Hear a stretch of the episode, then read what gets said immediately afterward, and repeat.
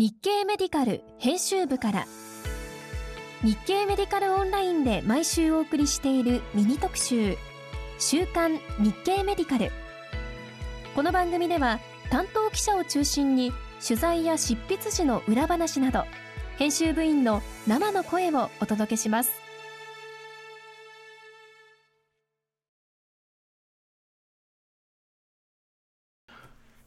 日経メディカル編集長の山崎です。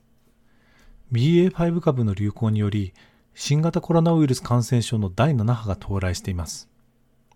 新規感染者数が20万人に届くような数字になる一方国は濃厚接触者の待機期間を検査で陰性ならば最短で3日まで短縮するなど行動の制限の強化ではなく緩和の方向に向けています。そんな中で、え先生方に最も読まれたのは近畿中央呼吸器センターの倉原優先生に緊急寄稿していただいたやはり来た第7波医療従事者の感染が問題でした2位はメディクイズ皮膚57歳男性のおへその主流上院への省エレです。クイズのコラムになりますので、こちらはあまり説明するのは野暮ということで、3位を解説します。3番目に読まれたのは、病院長が決まらない大阪公立大の話。安藤良記者に院長の任命を拒否している公立大学法人大阪の西澤先生、任命を拒否され続けている荒川先生の両方に話を聞いてきてもらいました。週刊誌なので、それぞれのコメントは報道されていますが、両方の言い分を相手にぶつけているのは他にないはずです。ぜひお読みください。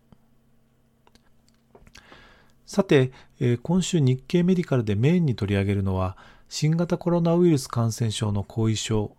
いわゆるロングコビットです。三輪守編集員に担当していただきました。ということで、今回、えっ、ー、と、ロングコビットについて、えっ、ー、と、要するにコロナの後遺症について取り上げていただくことになったんですが、えっ、ー、と、なんでこのタイミングで、えロングコビットをテーマに取り上げようと思われたんでしょうか？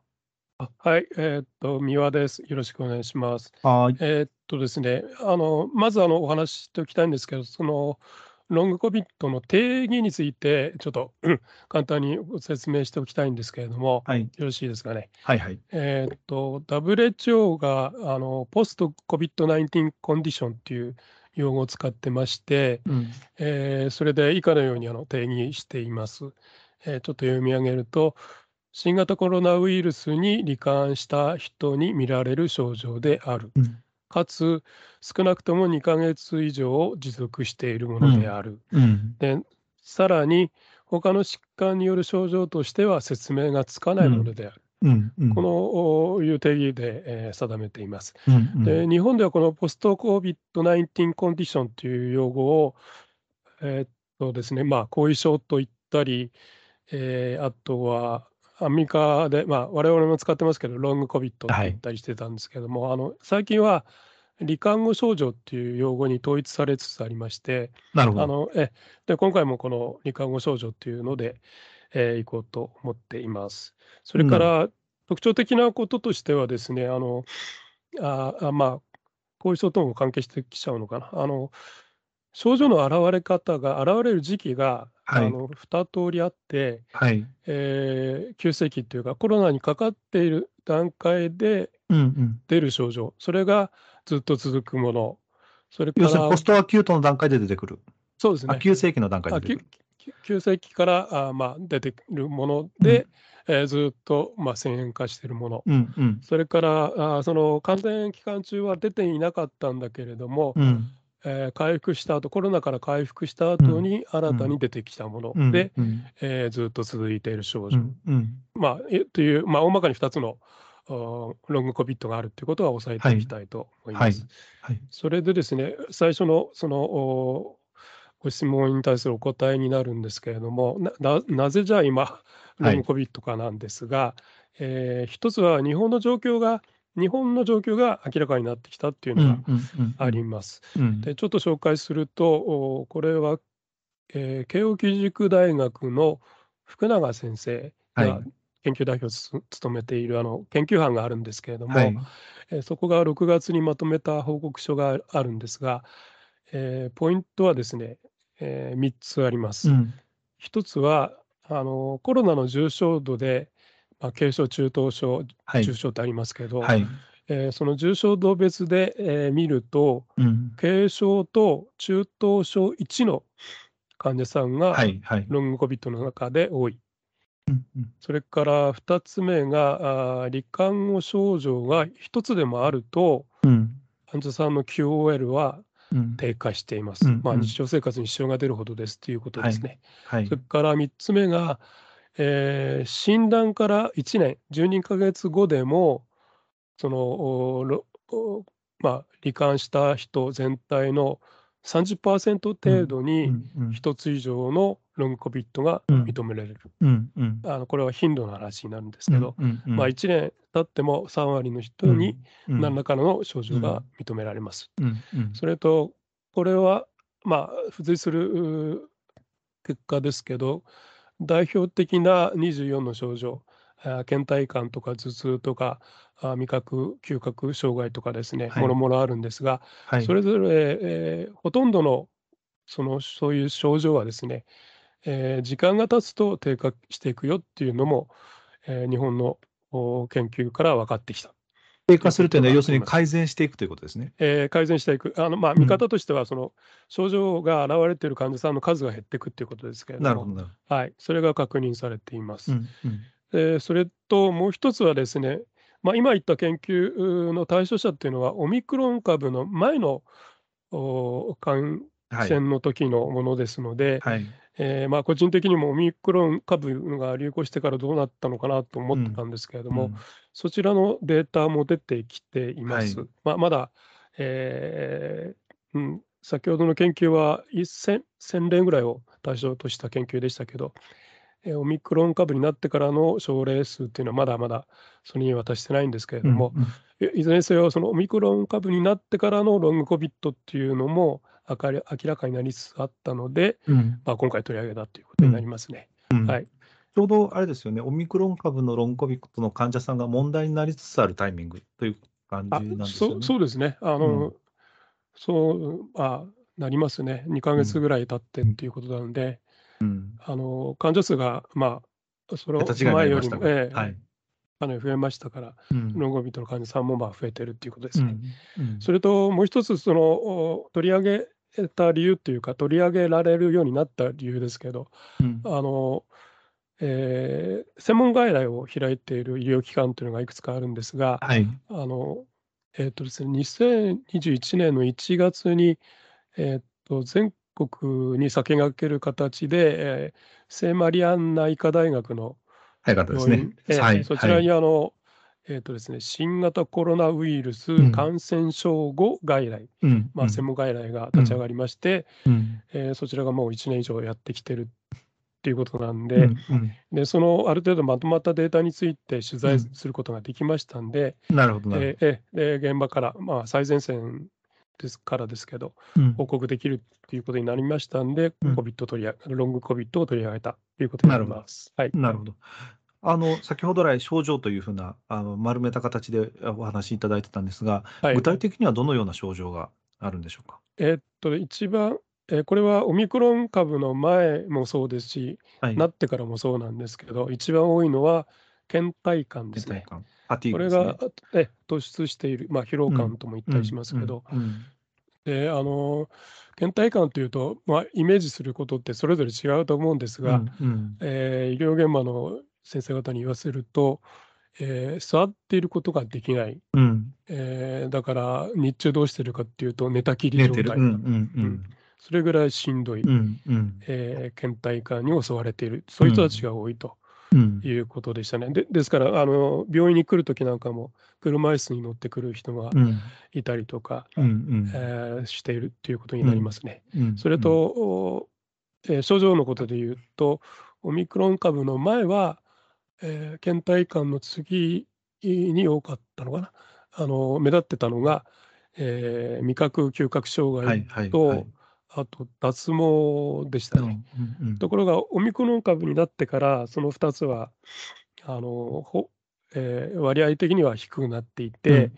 え逆に、えー、っと動悸とかですね、あとな、えー、あのあと何だったかな、頭痛だったかな、うん、あのそういう身体症状、分かりやすい身体症状が出てきた。えー、ですね、あの、うん、どっ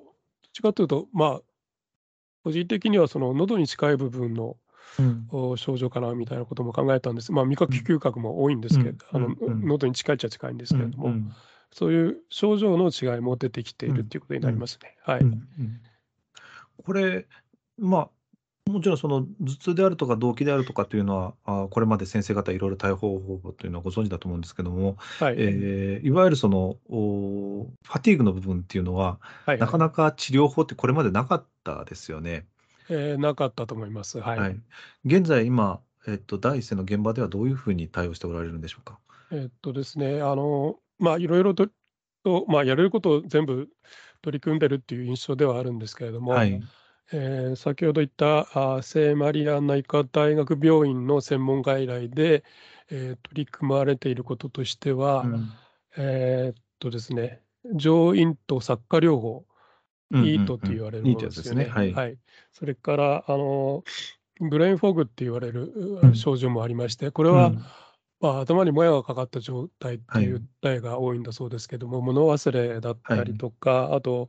えー、集中力が続かないだとか、はい、あとですね、えー、認知能力っていうんでしょうかね、例えばあの東京都、ごめんなさいね、東京都っていう字を東京都と読み間違えるっていうような、あ症状も含まれるんですけど、そういうブレインブレフォーグっていうのがかなり、まあ、目立つっていうこともありますね。で、その症状のある人たちには、えー、っとですね、ちょっとごめんなさいね。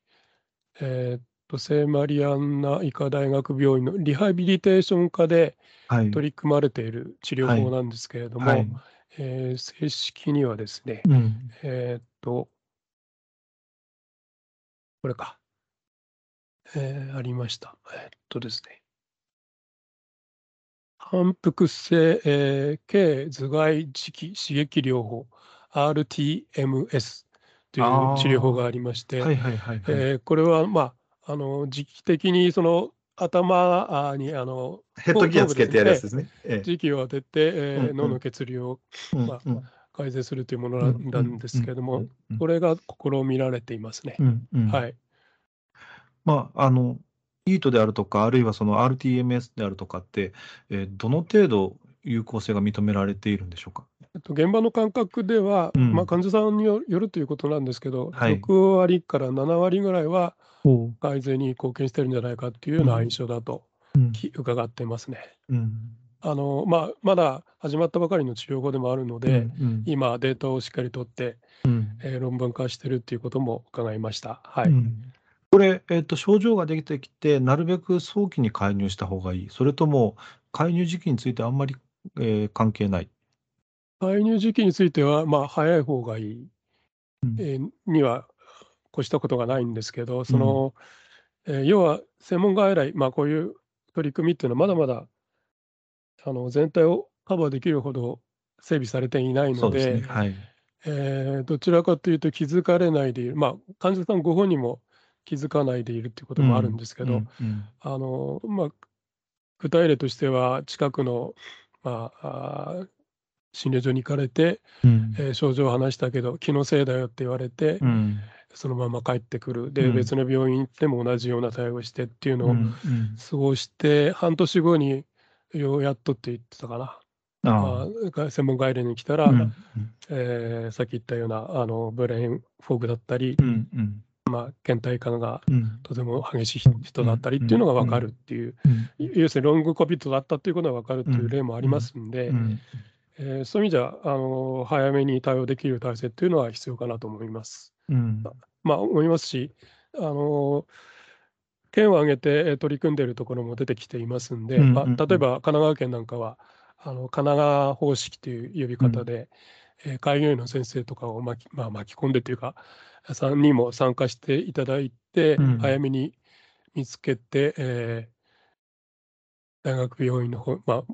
あ、難治例については大学の方に送るとかですね、うんうん、そういう患者さんの流れをシステマティックにあの作りましょうということを動き出してますんで、うん、あのまあ、これからは進んでいくんじゃないかと思いますけども。なるほどね。はい。あと、その倦怠感であるとか、その車椅子でとかっていう話になってくると、はい、えー、医師がただ治療するだけ、えー、治療的な介入だけではおそらく患者さん幸せになれないというか、かなり社会生活に影響が大きく出てますよね。この辺については何かフォローする？えっと、おっしゃる通りで、その身体症状だけではなくて、あのある先生が言ってましたけど、そのあのまずあの身体症状の方も、さまざまな、まあ、症状がいろんな形で、えー、まあ、波紋のようにこう重なり合うように症状として出ている。うん、決して一つだけで来るっていう患者さんはそんそれほど多くないっていうことでしたんで、あのまずあの多種多様な症状を抱えた患者さんたちであるということが一つと、うん、でもう一つはあの、えー、これは医療関係者の方々の事例もあったんですけどそのご自身が、えー、感院内の感染者の発端となってしまってとてもまあ感染対策あの一生懸命やってた人らしいんですけれども、はい、クラスターが起こってしまいえー、院内のまあ他のスタッフあるいは上長からお前のせいだみたいなことで責められて、えー、まあ最初の頃は別にそのうつとかそういう症状はなかったんですけれども、うんうん、まあ、そういうことが繰り返されあのあと決定的だったのは労災申請したら病院側に受け止めてもらえなかった。病院側が申請してくれなかったということもあってえー、まあ、そういったいろんな問題を抱え込んで、えー、症状が悪くなるっていうこともありましたんで、はい、あのお答えとしては、そういう心理的な面とか社会的な面にも対応しなければいけない。うんうん。まあ、ということで、あの聖マリアンナ医科大学のその専門外来の方では、はい、あの初診の時に必ず看護師さんが同席するようにしていまして、はい、で患者さんのその身体症状以外の部分、うんうん。えー、それの評価を行って、うん、えー、対応するようにしていると。で、うん、あの先ほど言った社会的な面というのは面についてはあのソーシャルワーカーの人につなげるとかですね、えそういうあの包括的な、まあ、意味での対応をしているっていう現状がありますね。うん、まあそうしないと患者さんの社会復帰が望めないというんでしょうか。ね、はい、はい、だからまあ、今回そのタイトルとしてもロングコビットへの包括的な、えー、介入をっていうタイトルにしてたと思うんですけれども、うん、あのそこを意識してのものになってますね。なるほど。あなるほど。ちなみにその労災が認められなかった先生ってどうされたんですか？そもそもなんで労災を認めないってことがあり得るんですかね？別に病院としては認めたからといってなんかペナルティーになるもんでもないし。だからあの詳しくは話されてないんだけど、結局、お前が感染を広げた、持ってきたっていう、ななんだろうな、いいじめに近いのかね。うん。給食まで、いや、なんか、いやそ、わざわざそこまでされて、そこにいる必要はないよなというか、うん。うん、なんかそこまで馬鹿にされたら、やめてしまえって正直思ってしまうんですけど。ただ、その復職がね、なかなかできないんだっでね。だから当面のその、まあお金をの面から言ったら、給食でいる方が少しでも入ってくると。入ってくるっていうことかもしれないんだけど、まあだからそういう意味では、すごい偏見にももにも襲われてるというか、うんうん、大変な状況にあるかなというふうには思うんだよな。なんか、うん、あんまり、まあ変な変な話ですけど、なんか、えー、去年、一昨年と変わってない気がするというか。対応の方は、だからか変わってないね。うん、あのだからその、身体症状の対応についてうまくなってる、まあ、そこは分かってきた、分かってきた。感じはあると思うんだけど、うん、その心理社会面はまだまだだなっていうのがあるのと、その筑波大の高井先生にインタビューしたのは、精神症状、神経症状の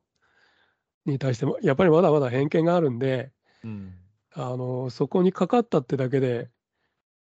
まあ、白い目で見られるっていうのか。な。うんうん、だから、なかなか、うん、そのアクセスできない。あかかなりこう落ち込んで、あのまあ、ももろとまではいかないけど、はいはい、こう、うんまあ、自殺を考えるような感じまで追い込まれていながらも、うん、誰にも相談できずにいるっていうのかな。うん、うん、まあそのお、うんファティーグとかブレインフォグっていうのがロングコビットの症状の一つとしてあるよっていうのは、もう割とず、割といろんなところで取り上げられ始めて、言いやすくなってきたと思ってたんですけど、そうでもないんですかね。うん。だから、あの、えっと、労災申請について厚労省が、なんだ、5月か、今年の5月になって、自治体に通知出した、うん、ようやっと出したぐらいなんで、うん、まあ、まだそれがその一般の企業まで浸透するには時間かかってるんだろうなっていうのを思うのと、あの、うん、けん何せその倦怠感プラス例えばブレインフォグだったりすると、はい、気力がないんでアクションを起こせないらしいんだよね。ああ、なるほど、なるほど。なるほど。うん、だから、あの、えっ、と、ソーシャルワーカーの桑島さんが言ってたけど、はい。こっちから、要するになんかアプローチしない限り、手を伸ばさない限り救えない人もいっぱいいるんじゃないかなっていう言い方はしていて、でもこっちからアプローチのしようってないわけじゃないですか。どこにいるかそこはだから在宅医療やってる先生たちに期待したいっていうことらしいんだけどね。うん、でもそれって、要するに急性期が終わった時点で在宅の先生多分手引いておられますよね。で、まあ、あの身体症状に対しては引いちゃう。引いちゃいますよね。うん、で、えー、その後後遺症でまたそのね2か月3か月後になってって言われてもなかなか拾い上げるの難しいような気がするんですけど。それに今ねこんだけ増えちゃったから そっちの対応だけで大変なのとあの、うん、ワクチン接種をしなきゃいけないからでプラス後遺症かみたいになってる感じもなきにしもあらずだけど。うんまあ、発熱外来さえやってない先生たちも多いからね。そうですかね。そういう先生には優先的に見てもらえばっていうのも言えるのは言えるとは思うんだけど。まあ、ちょっとな。発熱外来もやらないような先生に、言い方悪いですけど、後遺症が見れるかって言われると、まあ多分そういうタイプではないんだろうなっていう気がしますけどね。ああ、ダメじゃないんだろうね。あこのじゃない人たちで一生懸命見てるんだ俺はで終わっちゃうかもしれないもん。うん、うん、確かにそうだな。あ、でも、うん、えっと、土田先生がね、あセロセマリア内科大学のその主任の土田先生が言ってたんだけど、はい。えー、ちちゃんとこう医者が見ていれば、うん。まあ、対症療法をしていればって前提だだけど、ほとんどはねやっぱ改善するって回復できるはず、はずっていうか あの症状、身体症状は、まあ身体症状ですよね。うん、だからその後半の心理的な面とか、社会的なところについては、やっぱり、医者が手を伸ばせないところなんで、社会全体で見なきゃいけないんだけど、うんうん、そのあたりも、ちゃんとやっていかない限りは、どんどんどんどん溜まってっちゃうっていうまあ、悪循環になっていくっていう感覚もある、あるのはあるね。うん。いや、それで、なんかこう、こう、何らかの手立てが出ればいいですけど、うん。うん、なんか、気長に付き合ってあげるぐらいしか、今のところないんですかね。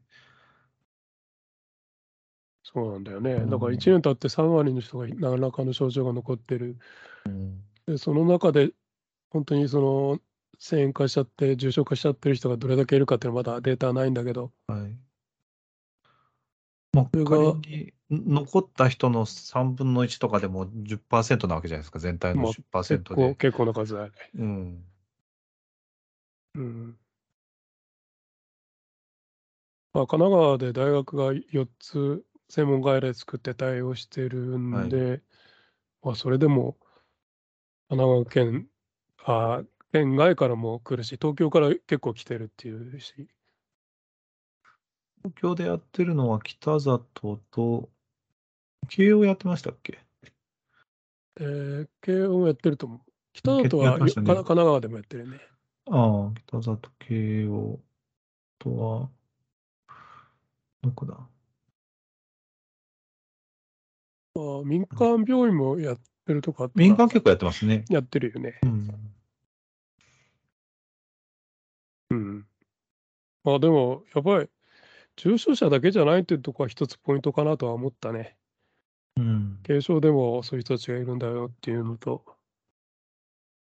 あと、あの、一時はワクチンを打ってると、ロンコビットもにも効くんじゃないかとか、えー、そもそもロンコビットになりにくいんじゃないかとかみたいな話もあったじゃないですか。はいはいはい。そのあたりってなんか、今回情報ありました？えっとね、一つか仮説レベルだと思うんだけど、その、はい、感染期間中、感染症の治療中か、急性期か、うん、あのか段階で出てくる症状については、あのその頻度なり強度なりが抑えられるんで、はい、せその回復した後のせあの継続性っていうのは、まあ、あったにせよ短期間だろうっていうのは、うんうん、でそのデータも確かあったはずね。ただ、回復した後出てくる新しい症状については、まだわからない。わかんない。うん、わからないというか、同じだったかな。だから境遇、境遇的には、だから同じような境遇になっちゃうんだろうと思うんだよね。働けない、お金がなくなる、不安に襲われるとか、うんうんうん、まあそそういう意味では精神的な症状とかっていうのは終わった後出てくるのかなと思ったんだけど、うんうん、ままあととはいえ不安とかなんかっていうのは感染期間中すでに起こってることらしいんで、まあ、未知の病気にかかっちゃうっていうこともあるからね。ね。うんうん、まあでもさすがに今回の BA.5 ぐらい広まっちゃうと、不安ってだいぶなくなったというか、誰もがかかる病気になっちゃったかなっていう そそこがね、一番このパンデミックの悪いところ、悪いところっていうか、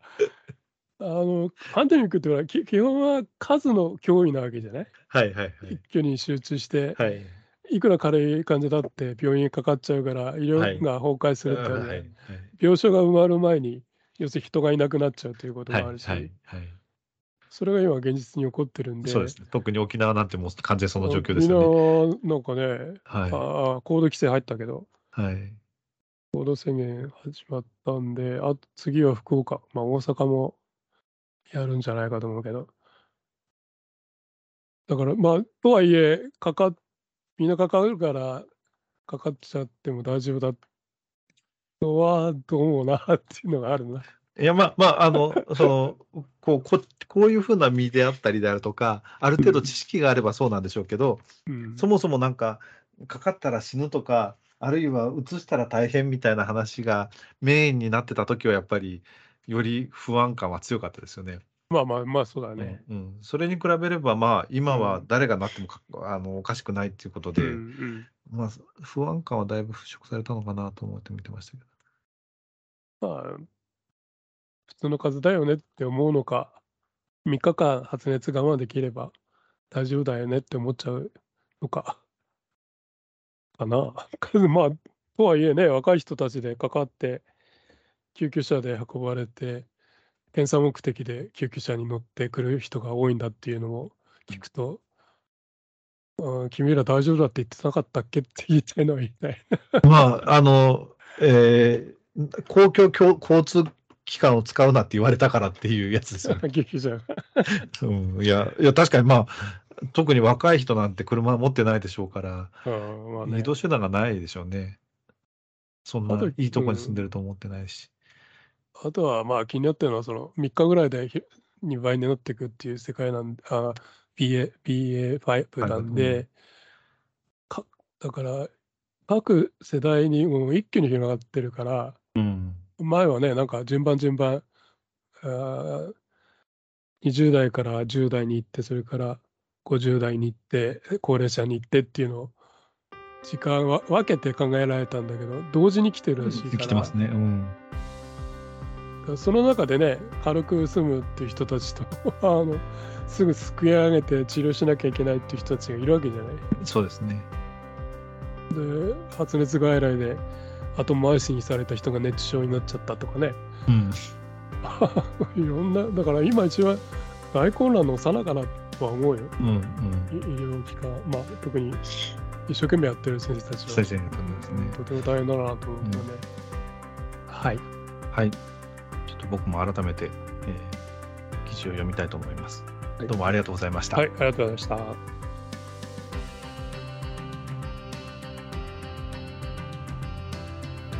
今週、えー、他には、えー、今年初めに医師の大量退職で話題となった私立大津市民病院の新院長日野明彦先生のインタビューを掲載するほか50年前に創刊した日経メディカルの特集から1975年に特集した専門医と家庭医の話を掲載しました、えー、海外の例を引きながら、えー、専門医志向が強くなると家庭医が不足することを指摘、えー、専門医制度と同時に家庭医制度も必要とまとめていったのですが、えまさにその現状を言い表しているような印象を受けました。ちなみに、え紙面上に登場しているのはあ日本医師会の当時の会長の、え竹見太郎先生あるいはあ内科専門医を推進したあ日野原茂明先生あとは東大の第三内科を率いた沖中茂雄先生など歴史を改めて感じているところです。今週も日経メディカルをよろしくお願いいたします。